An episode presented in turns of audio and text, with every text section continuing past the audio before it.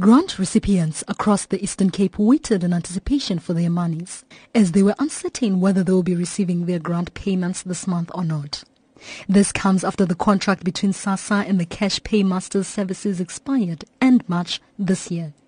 The recipients were ascertained that this process would not be interrupted, as the contract has since been extended by a year. On Saturday, S A B C News visited some areas in Port Elizabeth and found delighted beneficiaries withdrawing their monies from A T M. I'm on my way to draw my money for SASSA, but I hope I will get my money because of my, ma my mother.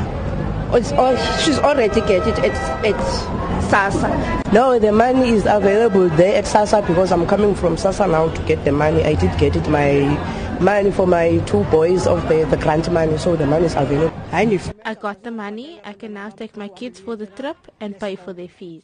But some grant beneficiaries who get their monies from pay points are still concerned about their situation. An eighty-one-year-old grant beneficiary says even though some people have already received their monies, she is still concerned that she might not get hers. She says she hopes to receive her grant at a pay point in Kintani. As old age grants recipients, we are worried that we might not get this money, but I am sure that I will go and look for my money. The Department of Social Development says it is ready to pay out all monies due to the recipients. Social Development M E C Nancy Sithole has reassured recipients that the process will run smoothly.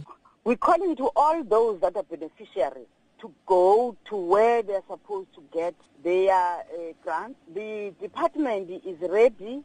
Everything is loaded for them to benefit.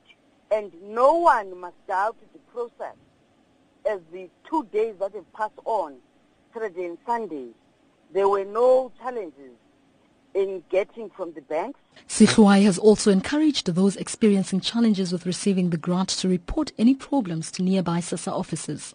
I am Andangonji in Port Elizabeth.